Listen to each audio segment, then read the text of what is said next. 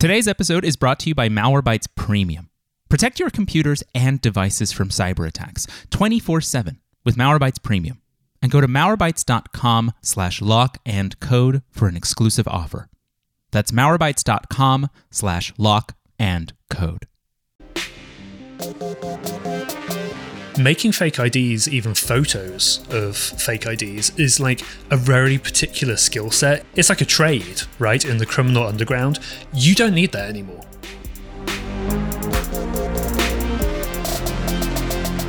This is Lock and Code, a Malwarebytes podcast. I'm your host, David Ruiz.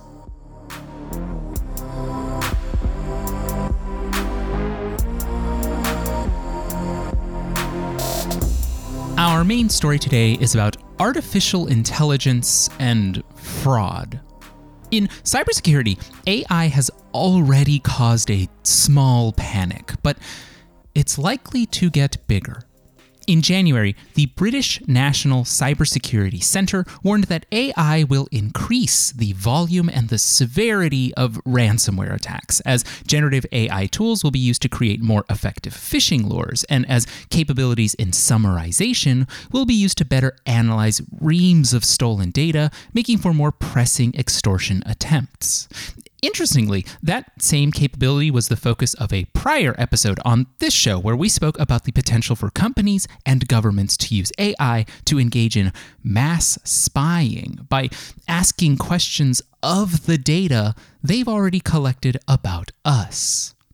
Separately, of course, there's also the already proven threat of using AI image generation to create explicit and pornographic images, as has already happened to the megastar Taylor Swift and could happen in the future to everyday non celebrities. But in speaking about image generation, what if, say, cybercriminals could use AI to vouch for the existence of fake people? And okay, no, I'm not talking about some near sci-fi stuff. I'm actually I'm just talking about fake IDs, okay? So last month, the technology reporting outfit 404 Media investigated an online service called OnlyFake that claimed to use artificial intelligence to pump out images of fake IDs. Now, these aren't the type of fake IDs that most people probably first think about when they hear this topic, which is uh, teens buying physical cards to purchase booze or to get into bars, right? Instead, what OnlyFake offered were convincing images of real forms of ID be they driver's licenses in California or passports from the US, the UK, Mexico, Canada, Japan, wherever, right? And those images could then be used to fraudulently pass identification checks on certain websites. That includes websites for cryptocurrency exchanges, where to create a functional trading and investment account, users frequently have to upload a photo of their ID and submit it for approval that type of approval process could also one day include pornography websites in certain US states that are toying with the idea of age verification mechanisms for viewing adult content online. But where that latter example is currently a hypothetical, the work done by 404 Media was not by creating a fraudulent British passport through OnlyFake 404 Media co founder and reporter Joseph Cox, or as his fake ID said, David Creeks, managed to verify his false identity when creating an account with the cryptocurrency market OKX. Today, to help us understand OnlyFake, the fake online ID space, and the implications of AI assisted fraud, we're speaking with 404 Media co founder Joseph Cox. Joseph, welcome to the show. Hi, thank you so much uh, for having me. I really appreciate it. Thank you for being on the show. Um, let's get right into a lot of what's happening here. And so I think most listeners do not have a familiarity with fake IDs like online. And so I want to start super basic here. What did you do and how did you do it, right? What did you make on this site called OnlyFake? What did it look like? How convincing was the end product? Initially, I heard about this website when a security researcher shared a post about it on LinkedIn. They didn't name the website, but they said that Russian language cybercriminals were using this site to generate photos of fake IDs. I thought, wow, that sounds pretty interesting. I dug around, and after a little while, I found the website, as you say, OnlyFake. And it's slick. It's very professional. You go to the domain, you create an account, you log in, and you're basically given a dashboard and there's where you can enter a name, an address, you know, maybe biographical information like height or eye color if the ID asks for that. You can select, as you say, all of these different sorts of countries, uh, the ID type, passport, driver's license. You can generate a pretty convincing looking signature, and then you can upload a passport style photo of yourself or theoretically anybody else uh, or use a bank of images that they they have as well. And it really is as simple as doing all of that which can be very quick or uploading an excel spreadsheet with that data. You hit generate and then when you're given the preview of what the id looks like you can choose to accept it and then you pay and your bitcoins are released. It's very streamlined. It's very straightforward. And as for what that final product actually looks like. As you say, obviously it's not a fake ID you hold in your hands. You know, that that's almost a, a completely different sector of crime, right? You know, cyber or physical. Here it is a super realistic photo of an ID laying on a surface. So in some of the ones we saw, there was like a marble or granite sort of kitchen top. It looked like the ID was sat on that.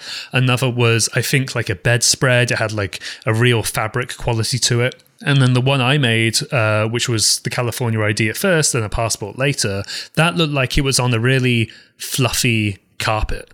And just the fact that it has all those backgrounds as well as the ID itself being, I think, very convincing when you look at it, the fact that there's this photo of it laying on a pretty convincing surface as well, I think it just adds to its potential power in the cybercrime ecosystem.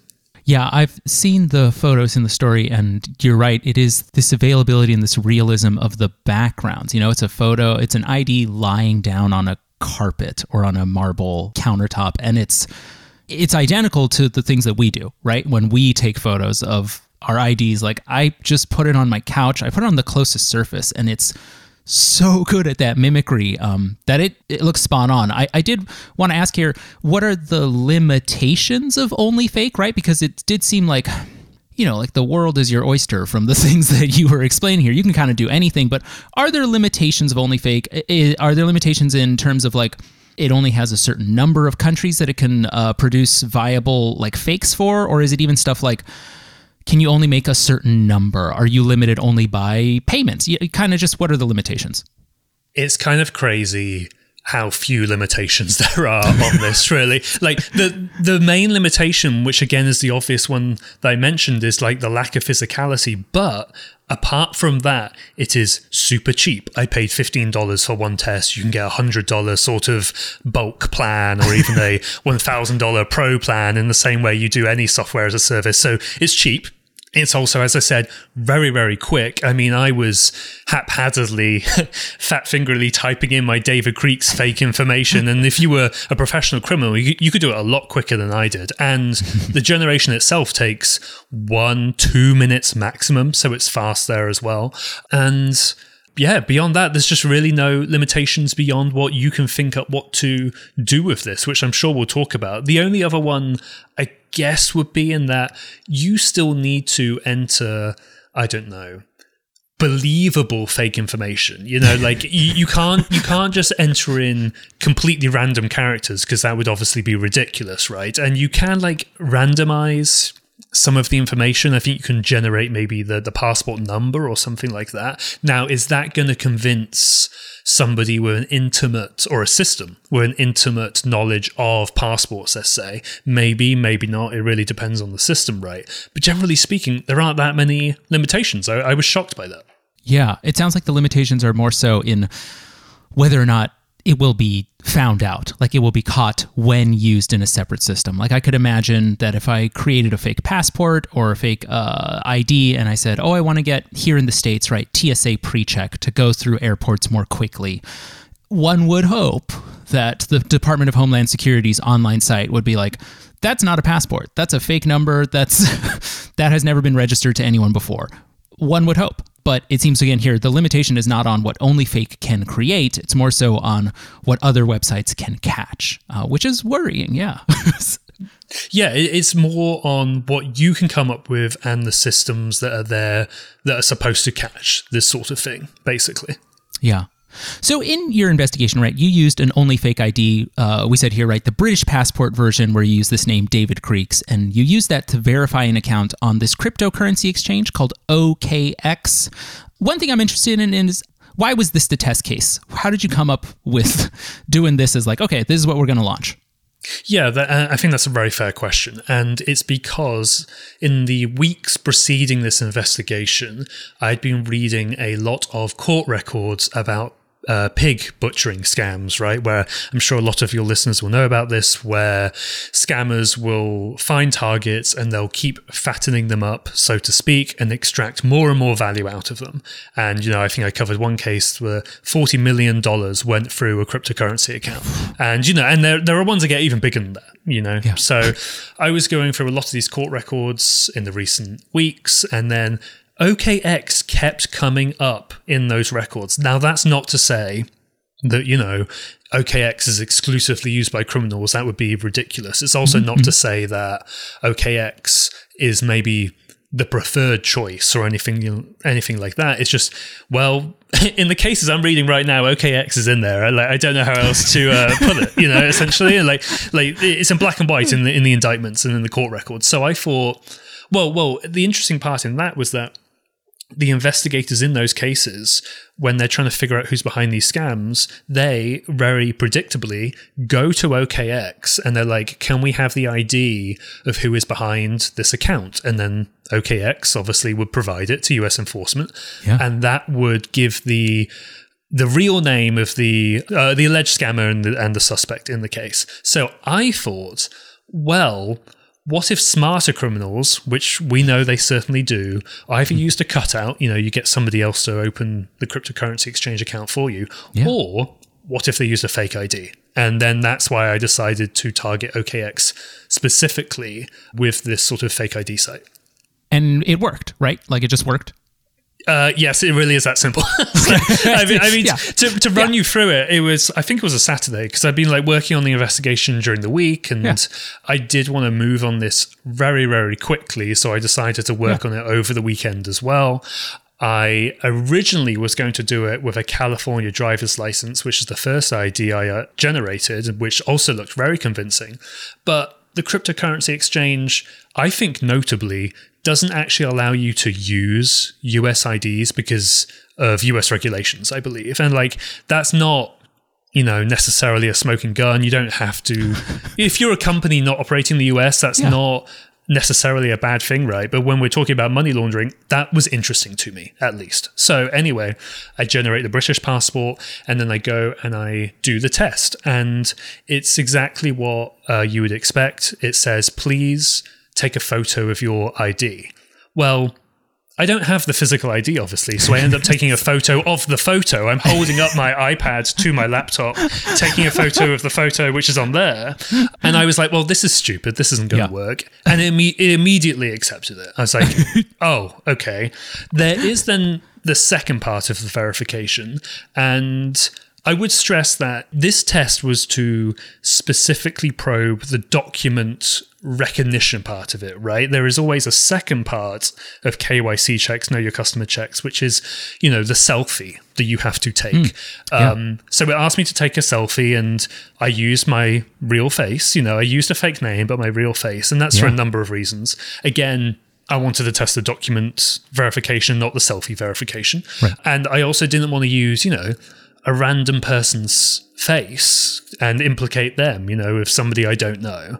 Maybe I could have done it with a co-founder and their face, etc. But that honestly didn't come to mind. I was just focused on the document. But then I do that and it says, you know, you've passed the identity verification check. And then sat on the sofa on that Saturday evening, I just texted my 404 media co-founders in our Signal group chat and they were like, wow, okay.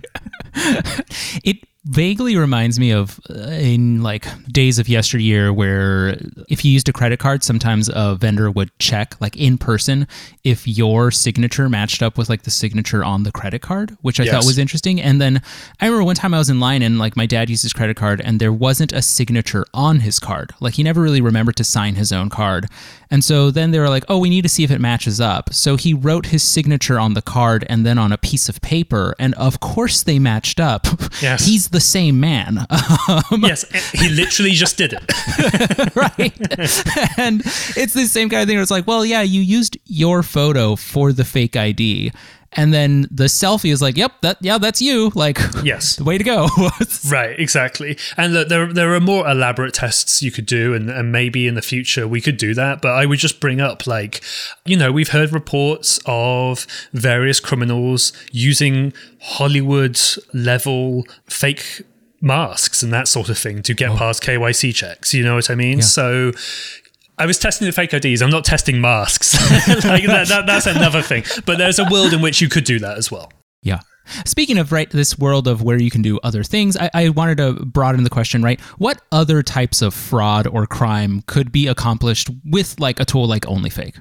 There are a lot, and I keep coming across new ones every day. And again, mine was to bypass KYC and creating an account. Another one might be that if the account gets locked because of suspicious activity, and they're like, hey, wait, we need you to provide your identity, you could then do it for that as well. So there's almost like a secondary sort of approach there as well. You then obviously have bank fraud, but that would I don't know, probably a little bit more tricky because you'd have to potentially go in person to the bank. It really depends. But I think the two other ones to me are harassment. As in, yes, I uploaded a photo of my face, but I could easily make a fake ID of I don't know, like an ex lover who I'm now angry yeah. at and I'm an abusive partner and I want to make a fake ID to then contact their utility company to cut off their electricity or their water or something. Something like that. I can definitely seeing it I can definitely see it being used for abuse and harassment. And then the sort of connected to that is just straight up identity fraud where well I have a target in mind. I'm not going to use uh, my face, I'm going to use theirs on the ID. And maybe I don't need to even pass a selfie check because I'm just making an ID to send to whoever. Or maybe I even want to go to one of these porn websites where they now ask for IDs of the performers. Hey, look, I'm going to make a fake video of somebody. You can see I'm going, uh, like, I'm speculating a little bit, but that's yeah, because. Yeah, yeah we really are getting to the scary future where this sort of stuff is possible, and we don't quite know the implications of all of this just yet it is scary because like you said like, we don't know the implications and also on that similar note of like harassment i immediately thought about the amount of people in my life who I do know basic ID information for a good number of people in my life. Like I know their height, I know their relative weight. I have photos of them that I feel like could be used to make fake IDs of them. And so it just kind of puts into perspective like the the ring of potential harassment that a person could cause, you know, around them is I don't know if it's bigger, if it's wider, but it can be acted on, you know, in a way that I hadn't considered before because of a tool like this, which is it's something to think about.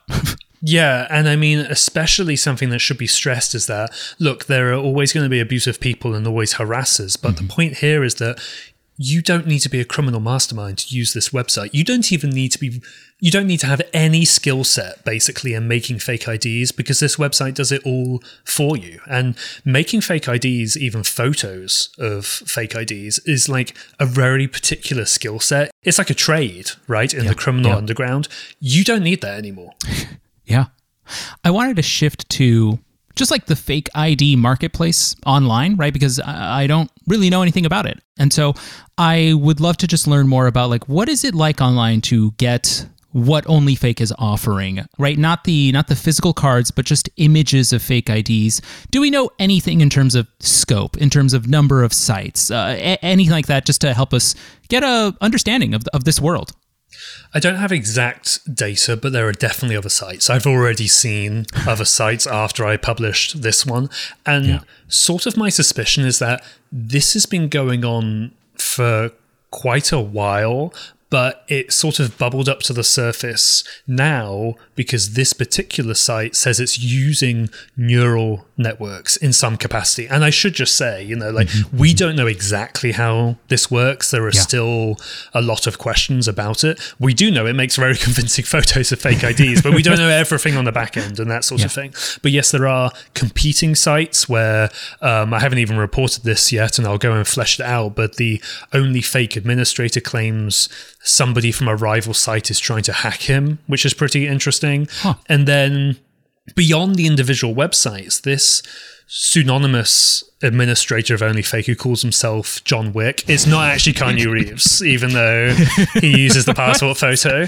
Uh, that would be very good, but it's not. So he calls himself John Wick, and his, I wouldn't even call it day job. It's maybe like the job before this. It seems to yeah. be that he was making Photoshop files you could buy, and he would make very high quality files and scans. Or be like, "Do you need an an Argentinian passport or whatever? Yeah. Here's the Photoshop file that you can buy." So he was already doing like the manual work of that, the manual labor, and this yeah. is more the next step beyond that, which is automation. So to answer your question, yes, I don't know the full extent of the scale of the issue, but there are other sites, and this is an evolution of what I think was already a very vibrant marketplace. It's not like cybercriminals suddenly needed photos of fake IDs. It's that now somebody's automating it.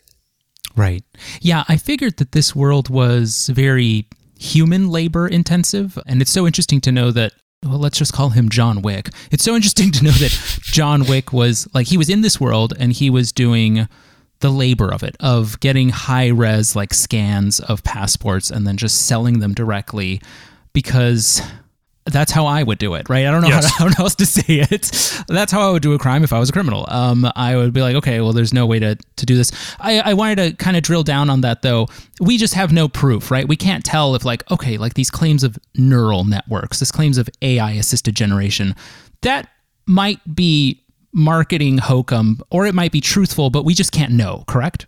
Ultimately, we can't know at this moment. No, it's really, really tricky. And I think the truth is probably somewhere in the middle, in that I do think it's partly marketing, but I do think there is probably something going on on the back end. Like when he mentioned neural networks, at one point he did specifically mention like the signatures on the ID.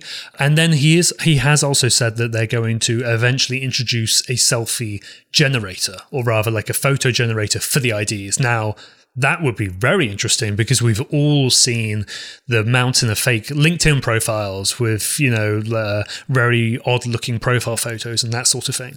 If you can start generating people who don't exist with generative AI and use them on a fake ID, that is obviously very interesting in the cybersecurity perspective, but I also just think it's an interesting philosophical question in that we're getting a fake ID of a fake person. Well, wait, so that's double negative. It just gets very confusing after that point, but I love it.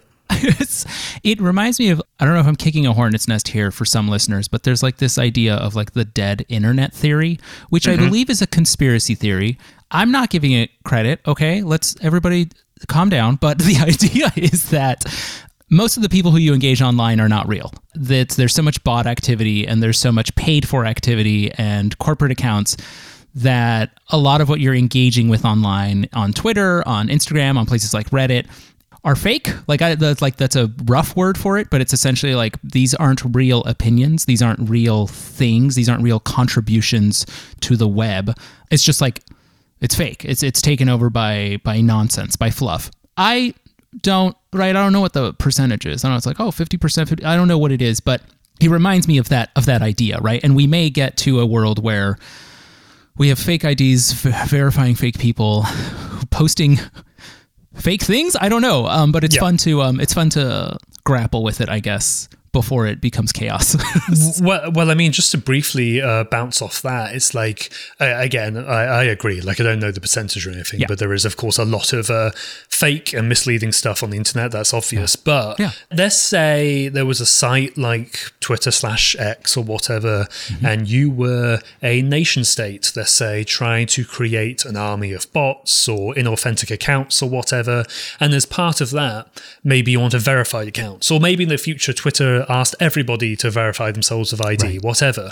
This tool would be highly beneficial to that. Absolutely. I think this would absolutely be beneficial to nation states or other like organized actors outside of, you know, cybercrime just in and of itself. I think this would be really useful to them for account creation and that sort of thing. Yeah, yeah. It kind of gets this idea that when um when identity verification is merely a document check, all you're really doing is a document check. Like you're not verifying a person, you're verifying a piece of paper. And yes. it's so bizarre. Like it's so bizarre that like, but it's the only thing we have. Like it's um, because we haven't figured it out. Like we believe that like a piece of paper is a facsimile for truthness of a person, and then we're like, well, then just rely on the piece of paper. But now we can fake the piece of paper. What a wonderful world we are barreling towards. Um, I wanted to shift here again because we've talked about what these sites can do, what they offer, and all of it feels like we've avoided a big question here, which is like, aren't these just illegal? Are the sites simply illegal? And if they are, how do they keep going on without being shut down? Yeah, that's a thorny one. And I would I would say a couple of things. First, I would say that John Wick repeatedly claims that the service is not designed for illegal use. After I published my article, they pushed out a statement on Telegram saying, you know, we always said you can't use this for fraud, you have to use it for legal purposes only. I mean, I don't know what a legal use of this is apart from, oh, hey, here's a funny birthday present of a fake ID or something. Like, that's yeah. a lame birthday present, uh, you know? Um, yeah. So there's that. And then in the same breath, he's also telling me, yes, you can use my products to bypass identity verification on an, a specific list of cryptocurrency exchanges and Airbnb as well, which I found very interesting. That's what huh. he claimed.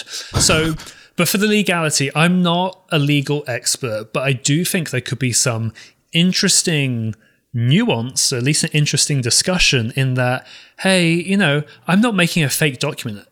I'm making a photo of a fake document. And again, I'm not a lawyer, but I think there could be a. I, I think lawyers are going to have a fun time talking about this when these sites eventually do get investigated, shut down, and their owners extradited or indicted or whatever. I just think there's a fun question there. Obviously, it's not going to be super fun for the administrators because I'm sure authorities will find a way to say, like, you can't do this, obviously. Yeah, it reminds me of like imagine if the question was like, well, I'm not forging currency. I'm just making photos of currency. yes, I'm making monopoly money and, you know, that's fine. But then, you know, monopoly is going to come after you for infringing their copyrights. so you can't really win, you know. right. Someone's going to get someone at the end of the day. Um, yes. With this investigation, right? You did it, you reported it out, you published it. What happened afterwards? Afterwards, OnlyFake slash John Wick pushed their various statements saying, you know, you can't use it for illegal purposes, of that sort of thing. But most notably, the site went completely dark. Like when you went to the relevant domain, uh, you couldn't access the website. There was radio silence for a while from OnlyFake and John Wick. I went into various Telegram groups, which are sort of like group chats of people who either use the service or are at least very interested in it. And there's a Russian language one and an English language one. And a ton of people in both of those were saying, Where's the website gone? website down, website down. Uh, and, then, and then, very funny. This is a trade off with journalism in that whenever I publish an article, I'm obviously sometimes exposing something, but I am by the same virtue amplifying it as well. And that's something I take very seriously. And you have to decide, well, we don't necessarily want to put all the information we know in there. So we don't, you know, amplification doesn't lead to negative consequences and that sort of thing. Uh, yeah. Uh, it's very case by case. Yeah. But the, the reason I bring that up is because some people in the Telegram group chats were like, wait, the site is down. I only learned of this today because obviously the amount of the media coverage uh, that followed it. With that being said, I mean, I took that as a piece of impact. You know, I, I I measure my work by the impact it generates, whether that's a site shutting down or a mm-hmm. company shutting down or whatever, right? Mm-hmm. OnlyFake says it's coming back now. and it very, very, this is so amazingly ironic, is that they are going to do their own KYC checks. And like when you use the site, you have to provide an email address and a phone number, I presume, so they can keep tabs on you and they're going to avoid, they're going to like look out for illegal use cases as well. I just find it amazing that like we added KYC to your KYC bypass. And uh, okay, sure, I guess. But like nobody's, nobody's going to use your website if you do that. Yeah. It's good to know more of what was happening behind the scenes because the way I read it, right, is like you put out this piece and then OnlyFake shut down. And I was like, oh, well, they got shut down maybe because they were afraid of the coverage or maybe there was some law enforcement action. And that's what made it so strange to me, where I was like, John Wick was just talking to you for your story. And it was just like, did he not understand that it would have the reach that it did? I don't understand sources who talk to journalists and then are like, well, oh, what happened when I spoke to that? Like, it feels like such a simple cause and effect, but maybe I'm oversimplifying it. Um, did you ever get that sense from him that you were like, this is going to change your relationship with your own business as soon as I hit publish? Honestly, I didn't get that sense. I was surprised he replied to me. That's what I say. And he didn't yeah. just reply in like snappy one word or one sentence responses. Like he basically yeah. wrote me an essay about how this service, you know, allegedly worked and what it could be used for and that yeah. sort of thing uh, in a very long couple of telegram messages. I do think when he shut down the site at least temporarily. My impression was that he got spooked. Like I'm not in this guy's head. I can't know for sure. Yeah, but it yeah, looked it looked like a, a move of panic and then figuring out what to do. To answer your question on sort of why you know, why would a journalist talk to people like this? I mean, yeah, it's a real mix. Sometimes you have people who will simply never ever apply to me. Some of them will talk to me and they'll feel okay about it and hmm. then some immediately regret it. And I think it's somewhere on the latter side of that, in that he maybe didn't realize how much this would blow up. You know, yeah. like he's yeah. making his website, he's bringing in. I found over twenty thousand dollars worth of Bitcoin in an address linked to the website. He deals in lots of other cryptocurrencies as well. He's kind yeah. of just doing his job, you know. And then this journalist comes along and basically blows up his spot. I don't think he anticipated that. I don't want to speak for him, but that was my read on the situation.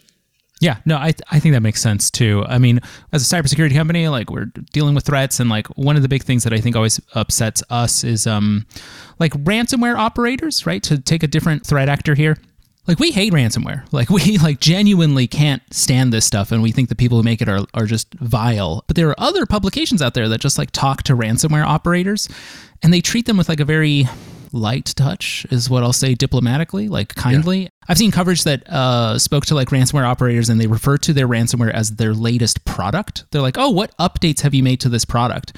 And that kind of stuff is so infuriating, but it may contribute to this idea that you can still uh, have this operation like this, which can assist in fraud. And you can maybe think like, yeah, I'll just, I'll just I'll talk to a journalist. It's totally chill. What's going to happen? Um, and yeah this may be the first time he's ever seen something like this happen. It, it could be. Yeah, and, and, I'm glad you bring up the ransomware thing because that touches on something which. I'm always incredibly interested in. Because I, I've been speaking to criminals, and that includes hackers and other sorts of cyber criminals, yeah. uh, drug traffickers as well, yeah. uh, hitmen I, I, I've spoken to, and a lot of people will automatically say you shouldn't talk to these people or give them a platform. Mm. I definitely agree with not giving them a platform, but there is a yeah. bit of nuance to it in that there can be a public interest in speaking to criminals, and that includes cyber criminals. I agree with you that some of the outlets that publish ransomware author or distributors interviews can be very light touch and they're basically yeah. printing verbatim what these people say. It's a press release. Right. Basically, yes. You, are yeah. being you're being used for that. And it really boils down to well, is what I'm asking in the public interest and is what they're providing in the public interest. I mean, just one example that came to mind was it definitely wasn't the most illuminating interview in the world, but I managed to establish contact with the shadow brokers back in the day. Oh, the yeah, yeah. the company that uh, the Wow. company, sorry, the the uh, the threat actor group. I was I nearly just said the Kremlin like straight out loud as well, whatever. I mean, but like the the entity, let's Yeah. say that leaks um, the cache of NSA ex- exploits, that sort of thing. Look, I didn't get. I didn't get much out of them at all, to be perfectly honest. It's a very Mm-hmm. brief Q and A, but it was just insane to be able to get in touch with the shadow brokers. That is not the case with a lot of ransomware actors because they like talking to the media now. And I've seen that develop over years where I used to talk to an extortion cybercrime group called the Dark Overlord. And then they would steal data and they would uh, leak it online to extort people. And that was pretty novel at the time, you know, nearly coming on 10 years, eight years uh, at this point. And then it became very standard operating procedure for the big ransomware gangs. Now, the public interest in talking to a lot of these ransomware groups is next to nil. You know, it really depends what they say and what you're asking. Yeah, we should speak to these folks. We should ask them questions in the public interest, right? And they should like what's the worst? Like, oh, I'm going to make a ransomware operator feel uncomfortable in an interview. Like, what's the like? Who cares? It's- yeah, exactly. Like, who? Like, it's completely fine. Um, but yeah, it's it's uh, it's disappointing sometimes to see this light touch coverage, this um, borrowing of their own verbiage. You know, that's not our job. Um, all of that is to say, Joseph, thank you again for coming on today's show, for talking about this, for talking about fake IDs. I am excited to see what happens to OnlyFake in the future, and I would love to know if they actually roll out those quality controls. Um, it seems just, like you said, very ironic. But again, thank you so much for coming on today's show. Thank you so much. I really enjoyed talking. To our listeners, we'll talk to you again in two weeks. Until then, stay tuned and stay safe. And remember, you can read all our cybersecurity coverage on Malwarebytes Labs at malwarebytes.com slash blog. Finally, our intro music is by Kevin MacLeod from incompetech.com, and our outro music is by Wowa from unminus.com. Today's show has been edited by our podcast consultant, Eric Johnson at lightningpod.fm. Thank you, folks.